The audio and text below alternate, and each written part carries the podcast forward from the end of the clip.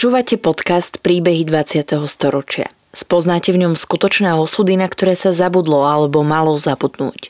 Postbellum a aktuality SK nezabúdajú.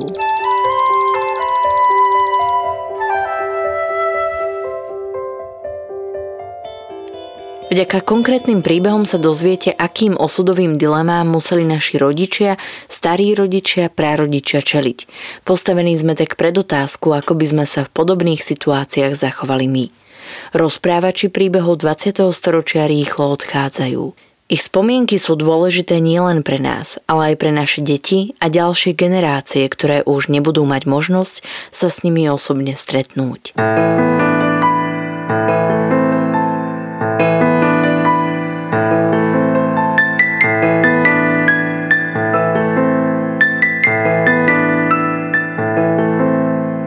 Pani Katarína Šimončičová sa k ochrane prírody dostala vďaka náhodnej zmienke o existencii skupiny ochranárskych aktivistov združených v Slovenskom zväze ochrancov prírody a krajiny. V máji roku 1982 sa stala jeho aktívnou členkou a bola i pri tom, keď sa v novembri 1989 práve v tomto prostredí sformovalo občianské hnutie Verejnosť proti násiliu. Za svoje zásluhy pri ochrane prírody, monitorovaní výrubov stromov i angažovaniu sa v komunálnej politike získala v roku 2013 ocenenie Biela vrana. Katarína Šimončičová, rodným priezviskom Chlebáková, sa narodila 12. marca roku 1948 ako najstaršia z troch detí. Rodina žila v Kráľovskom chlmci v pohraničnej oblasti. Bývali sme v Kráľovskom chlmci, to je e, skoro pri ruských hraniciach, pri ukrajinských. A Porodnica bola v Košiciach, takže v 48. boli dve auta v Kráľovskom chlmci, posadili ma do toho, a teda mamu do auta a brali ju do do nemocnice v Košiciach, dostali dvakrát defekt. Vonku bolo minus 15 stupňov. Tretíkrát, keď tretí defekt, keď už bože lepili to tam tie gumy, tak už boli nad Košicami. Hovorí, že mama, že ja ho aj pešo zbehnem dole, takže, ale naša si potom doviezli, poriadku som sa narodila. O dva roky neskôr sa Kataríne narodili súrodenci a rodina sa presťahovala do Košíc.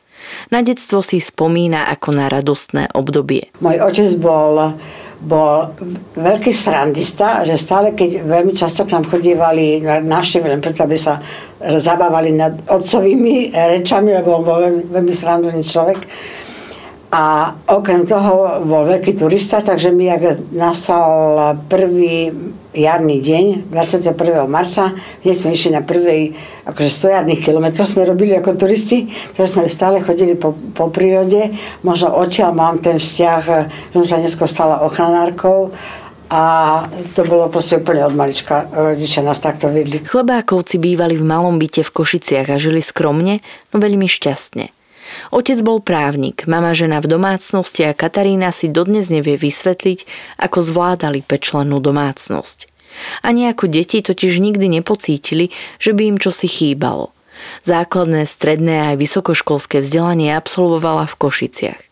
Po skončení strednej všeobecnou vzdelávacej školy v roku 1966 chcela po dohode so spolužiačkami pokračovať na Baníckej fakulte.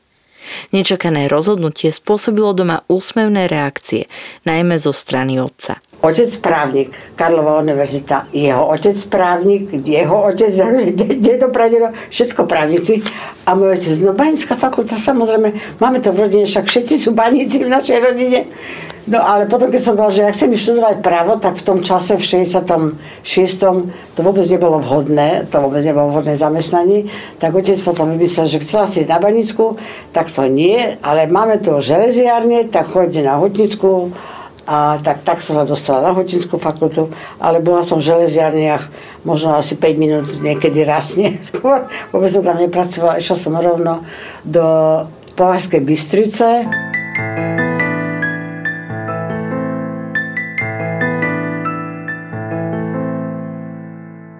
Pád vojsk Varšavskej zmluvy v auguste 1968 zasiahol Kataríninu rodinu počas prázdnin. V lete sme stále chodívali k starej mame do Kráľovského chromca.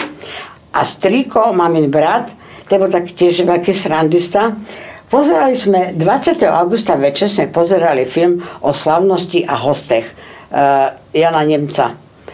A viem, že sme tomu veľmi nerozumeli v tom čase, ale veľmi dlho to šlo asi do nejaké, možno do pomoci. A potom sme išli spať. A striko ráno vbehol o 6, že stávajte, že prišli Rusi. A my, že srandu si robíš z koho? Akože neverili sme mu, on, on vždy srandoval. A má smolu v tom, že keď raz povedal pravdu, nikto mu neveril.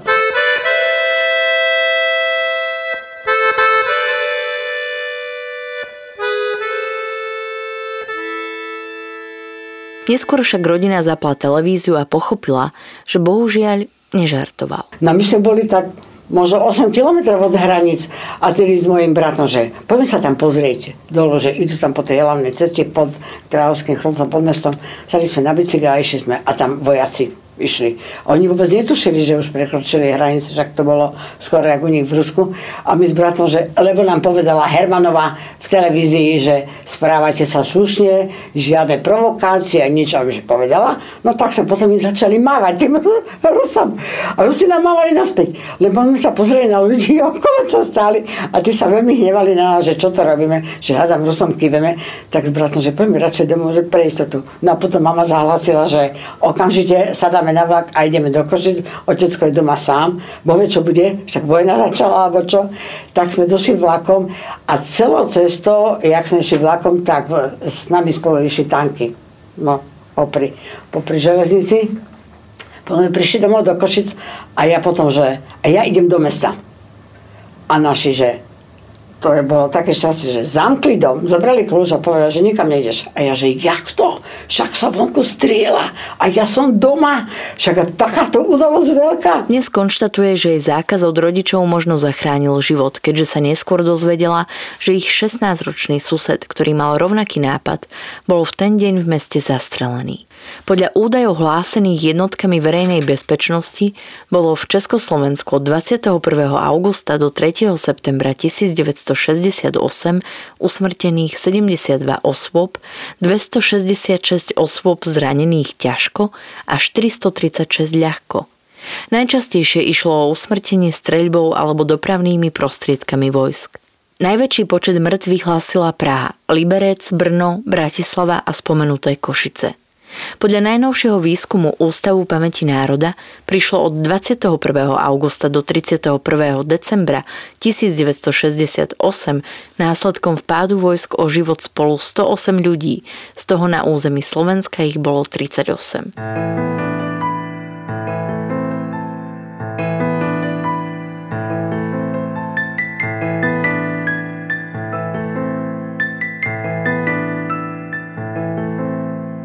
čase vpádu vojsk Varšavskej zmluvy mala Katarína 20 rokov. Ešte sa rozpamätáva, že nasledujúce ráno stal pred ich domom tank s hlavňou namierenou smerom k ním. Následky augustových udalostí, ktoré vyústili do obdobia normalizácie, nepríjemne zasiahli aj do života mladej vysokoškoláčky. No hnevalo nás to strašne. Jednak mňa osobne. A už som chodila teda na vysokú školu a chlapci vymysleli, že poďme poďme na vinobranie do Francúzska, že takéto je lacné, že cesta, to neviem, koľko málo stála peniazy a že tam e, si ešte zarobíme, ešte pobeháme tam po Francúzsku a že ideme. Už sme to mali vybavené, no nezavrel Husák hranice práve vtedy. Priame strety či vážnejšie problémy s režimom jej rodina však nemala. V roku 1972 Katarína dokončila vysokú školu a zamestnala sa v Považskej Bystrici, kde pracovala 4 roky na výskume supravodivých materiálov.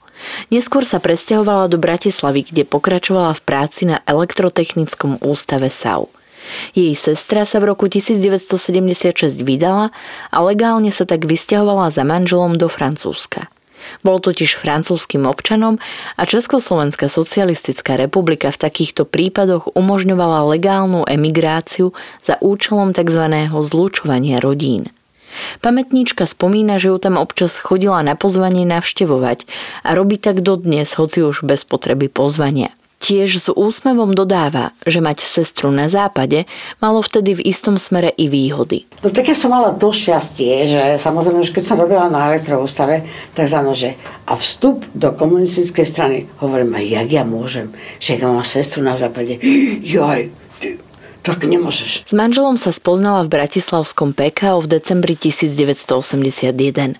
Keď sa neskôr náhodou stretli v bufete, zistila, že tiež pracuje na Slovenskej akadémii vied vo vedľajšom ústave. V júli nasledujúceho roku začali spolu chodiť. Spomína, že krátko na to odišla z práce na 3 mesiace na stáž do Sovietskeho zväzu, do Dubny, kam z elektrotechnického ústavu chodívali často, keďže sa tam nachádzal spojený ústav jadrových výskumov. Na pobyt má pamätnička veľmi pekné spomienky, hlavne vďaka kolegom vedcom z celého východného bloku, no s úsmevom vraví, že ako čerstvo zamilovanej jej tam bolo dlho. Niekedy v júli sme už mali aj rande, a, alebo jak to bolo, som chvíľu len s ním randila a potom som išla do, do Dubny na 3 mesiace. A teraz prvý večer. Jak je ďaleko do polnoci, to sa nedá vydržať. A zajtra bude zase 24 hodín. A tak to bude každý a mesiac a 3 mesiace. Nevydržím. Nevydržím. Tak som potom išla, že idem mu telefonovať. Prišla som na poštu v Dubne a hovorím, že chcú zvaniť v Bratislavu. A oni, že napíšte túto objednávku. Tak som napísala objednávku, číslo, všetko. A hovorím, že idem do nejakej kabinky. A oni, že zajtra sa príďte opýtať, či to Moskva prijala. Ja že jakže zajtra? No zajtra prichodíte. No tak zajtra som prišla a povedali, že áno, prijala to Moskva, môžete prísť na ďalší deň. ráno o 9. Hovorím, čo si sa zbaznili? V Bratislave 7 hodín ráno, všetci celá rodina spí. A oni, že tak, dostali sme taký čas. Berte alebo neberte.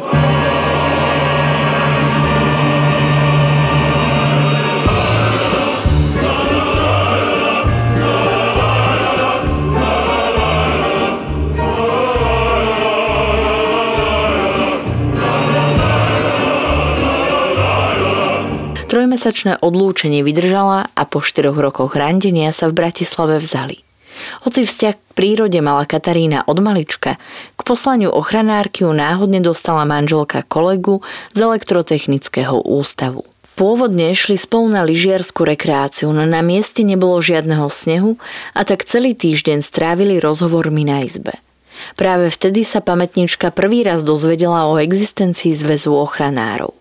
Spomína na kamarátkine slova. A ona, že ja poznám takú skupinu ľudí, čo behajú po Slovensku, šindle majú v ruksaku a občas idú a ošindľujú nejakú drevenicu, nejakú sípku, nejaký senník a tak. A že chceš, že zoznámiť ťa s nimi, hovorím, samozrejme, že takí existujú, takí ľudia, že len tak to robia, že ani trojrohý lístok, že my sme to urobili, tam nenechávajú, urobia a idú ďalej. Tak ma zoznámila s tými ochranármi, a bola som na prvej schôdzi 5.5. o 5. bola tá schôdza, bolo 5. výročie práve uh, sekcie ochrany uh, ľudovej architektúry. No a to, to bola tak neskutočná schôdza. Keby si vedeli, aká to bola schôdza. Normálna schôdza základnej organizácie číslo 6. Každý mesiac. Prvý štvrtok mesiaci.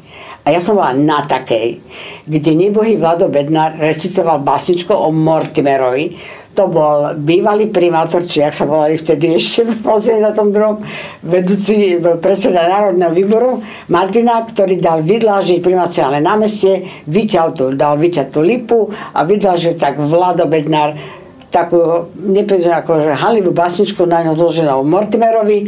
Potom Jano Budaj uh, uh, rozprával o tom, ako sa kradnú pomníky z Ondrejského cintorína, alebo práve sa išli reštaurovať. No to, to bolo toľko vecí pohromade a hneď, že, a že tam sa majú zrúbať stromy možno v medickej záhrade a ja hneď som vyletela, že jak to? Však sa priviažeme. Ja som v živote nepočula o tom, že sa ľudia privezujú k stromom, ale nejak to zo mňa vyletelo a oni, že ja, však ty si naša. A už bolo. A už som išla s nimi. O dva dní na to som išla hneď na prvú brigádu na mlin do Kvačanskej doliny. Z Kataríny sa stala plnohodnotná členka Zväzu ochrancov prírody, ktorá sa zúčastňovala mnohých aktivít od rekonštrukcie mlyna v Kvačianskej doline po brigády v Bratislavskom horskom parku. Po narodení céry v roku 1986 na materskej dovolenke pomáhala pri vydávaní časopisu Interné informácie, ktorý publikoval Mestský výbor pre svojich členov. A volalo sa to, že interné informácie preto, lebo uh, samozrejme, že komunisti, že uh, z ústredného výboru KSS, že čo to vydávate, však nemáte povolenie. A my, že sú to interné informácie. Bolo tak perfektne vymyslené taký názov, že čo vás do toho, to sú naše interné informácie. Na jeseň 1987 vydal zväz publikáciu Bratislava náhlas, ktorá bola kritikou stavu životného prostredia v hlavnom meste. Podnietila verejnú diskusiu, vyvolala ohlas v zahraničných médiách, no aj kritickú reakciu z radou komunistov.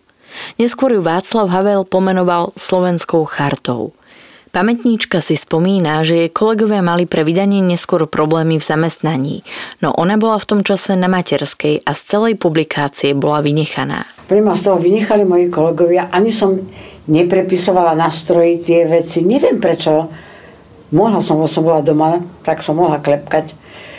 Ne, nejak ma z toho vynechali, takže ja nemám s tým vôbec nič spoločné. Žiaľ Bohu. Takže takto ma to všetko obchádzalo, len som vedela o nich, že furt boli predvolávaní a, a mnohí mali problémy v práci. A... Predzvesťou novembra 89 bola sviečková manifestácia, o ktorej sa medzi obyvateľmi Bratislavy vedelo. Uh, zúčastnili ste sa sviečkovej manifestácie? No nemohla som, lebo ma tam nepustili policajti.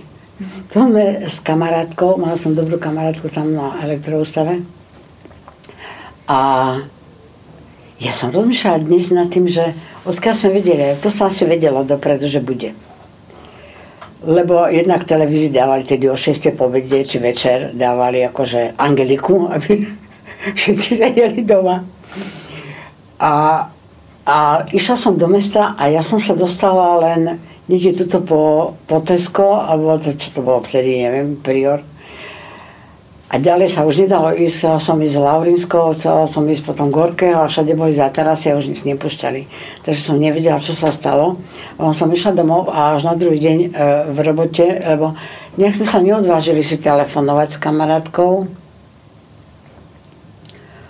že, a potom sme si povedali, že bola si bola, ale nepustili nás, ale potom detaily až na druhý deň v robote sme si povedali, že, že jaké to bolo. Ona, ja som to nezažila, ona videla, že prešiel okolo nej autobus plný po zuby ozbrojených vojakov, policajtov, čo to bolo. O, že tak sa mi podlomili kolena, že som sa tak zosula pri, pri múre, lebo že toto ešte v živote nevidela takýto pozuby ozbrojených. Akože, normálne sme si žili a žiadni ozbrojenci okolo nás nebehali. A zrazu, a že čo so musí byť a mierili smerom tam na, na hviezdko. Takže až potom sme sa dozvedeli o tých, čo tam boli a čo to videli, že čo sa stalo. No ale tak boli by sme šli, ale nás tam už nepustili. No.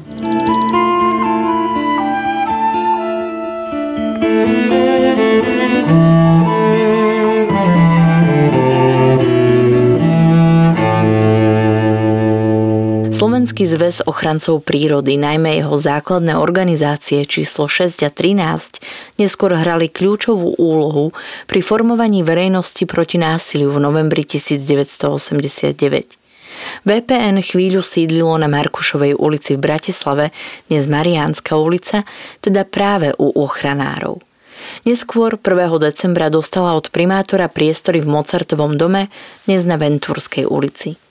Katarína bola v tom čase pred termínom druhého pôrodu. Tak ja som mala taký, že 16 dní do, do termínu pôrodu, ale mi volali naši, e, že poď, máme budovu už konečne, kde môže byť VPN, kde môže sídliť, že poď sem, potrebujeme ťa. A ja, že no ale to čo keď to na mňa príde práve, že budem musieť, ja si musím lahnúť, ja som možno, že nohy hore a tak. A že neboj sa, všade sú tu komerce, to je, však tam popred tým komunici tam mali svoj, jak sa to volalo, VUML, vysok, nejaká marxizmu, leninizmu, neviem, čo to bolo, nejaká škola, hej. A VUML. A našťastie už aj neviem, čo to je, nepotrebujem vedieť. No a, a tam som potom prišla, práve montovali uh, telefóny, lebo sme nemohli používať ich so všelijakými odpočúvaniami a tak, tak namontovali tam naši chlapci, elektrikári či telefonisti no, priamo linku a rovno ma tam posadil, že tu si sadni aj telefóny. A ja, že dobre. No, tak, tak som tam potom chodila, hovorím, tých 16 dní. Ale tí moji, moji títo, revolucionári občas zneužili moje, som proste bola taká dosť e, široká a zneužili to občas, že také, že, že Dubček má prísť k nám. hore do, že choď ho čakať von, aby, aby to že som prišla s tým veľkým bruchom. Každý prestal byť nahnevaný. Revolúciu vnímala ako nádherné obdobie. Hoci sa kvôli pokročilému tehotenstvu osobne zúčastňovala demonstrácií len do začiatku, neskôr ich bolo možné sledovať v televízii. A potom som veľmi ďakovala, že to konečne začali dávať v televízii a to bolo, a sobotu bola tá veľká z letnej, z pláne, kde bolo asi milión ľudí a kde kde vás mali, eh, keď bolo také, že nejaké, to určite viete, lebo však teraz sa nedávno spomínalo na to, pri 30. výročí, že bolo také nejaké napätie, lebo tam nejakí policajti o niečo vystúpili a dav začal šumeť a tedy Václava Malého napadlo, že e, začal sa modliť oče náš. A on teraz spomínal, že on sa bál, že čo sa stane. On začal, začal sa modliť na celú letenskú pláne oče náš a to som nevedela, že zase sa rozrevem, ale toto je tiež také dojímavé, že a celá pláň, milión ľudí spolu s tým. To bolo úžasné. Škoda, že takýto chvíli málo a že tí ľudia už teraz zase zabudli, že tí boli spolu a teraz sú proti sebe.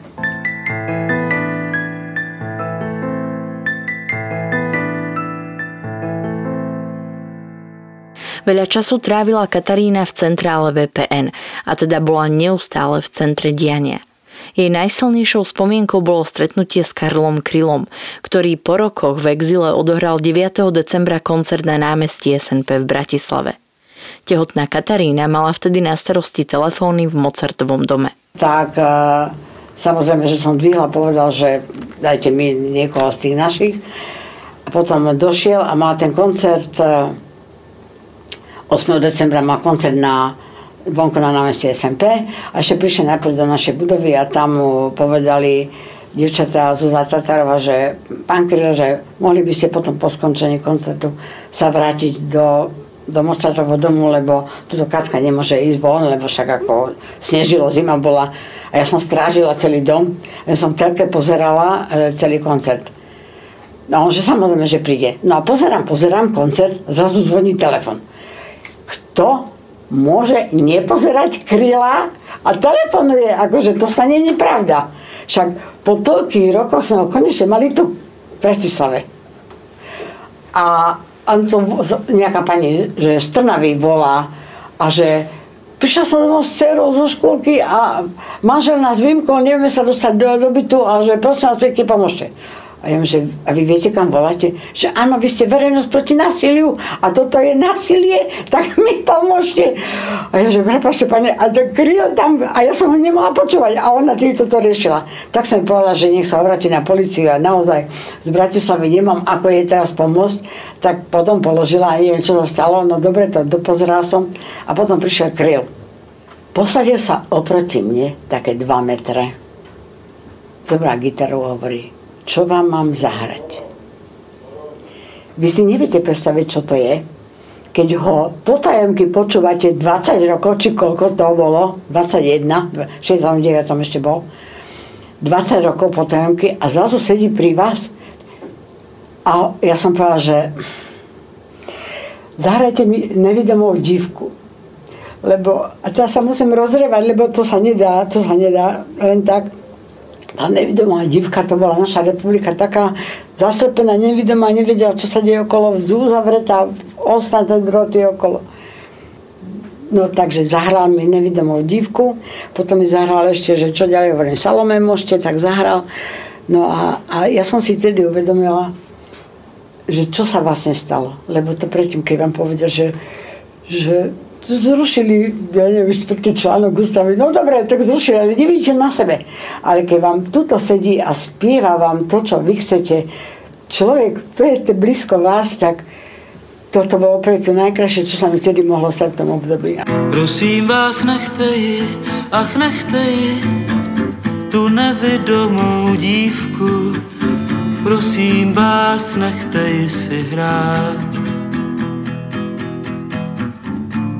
Vždyť možná hraje si na slunce s nebesy, jež nikdy neuvidí, či bude hřát.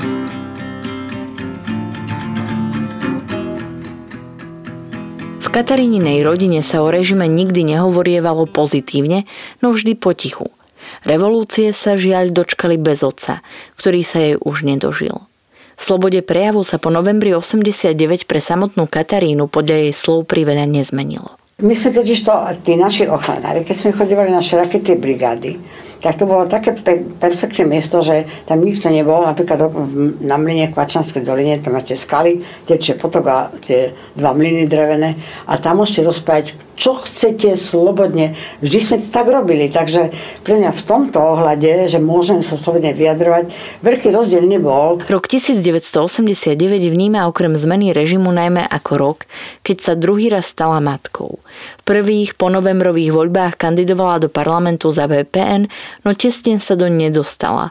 Ani dnes si nie je istá, ako by si tam počínala. Určite by som nehlasovala tak, ako by mi oni povedali, lebo to ma potom už nikto nechce, keď zistia, že aká som, že e, žena je také, že strana povedala akože, a musíme jednotne hlasovať v žiadnom prípade. Rozpad Československa niesla aj s rodinou veľmi ťažko. Smutná z rozdelenia bola aj jej v tom čase 6-ročná dcéra. Narekali sme, plakali, samozrejme, vôbec sme to nechceli a dodnes sa mi to nepáči a a nepáči sa mi ani to, že mnohí kolegovia, ktorí vtedy sa im to akože boli proti a teraz, že ale vlastne celkom dobre. Ja si to nemyslím, že, že sme to mali urobiť. Hoci o post v parlamente sa už nikdy neuchádzala, niekoľkokrát kandidovala v komunálnych voľbách. V roku 2014 sa stala poslankyňou mestského aj miestneho zastupiteľstva za Bratislavský Rúžinov. Od volieb roku 2018 je poslankyňou miestneho zastupiteľstva za Ružinovské nivy. Aj keď už dlhé roky žije v Bratislave, do Košíc sa neustále vracia. Vo svojej ochranárskej činnosti nikdy neprestala a v roku 2013 za ňu dostala ocenenie Biela vrana. Hoci už je na dôchodku, je ochranárkou a aktivistkou dodnes.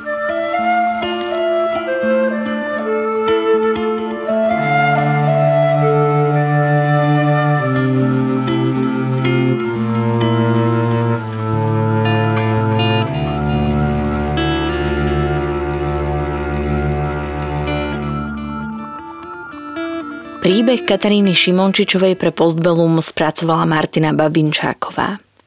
Príbehy 20. storočia v Postbellum zaznamenávame, aby sme o ne neprišli, aj keď tu už s nami ich rozprávači nebudú.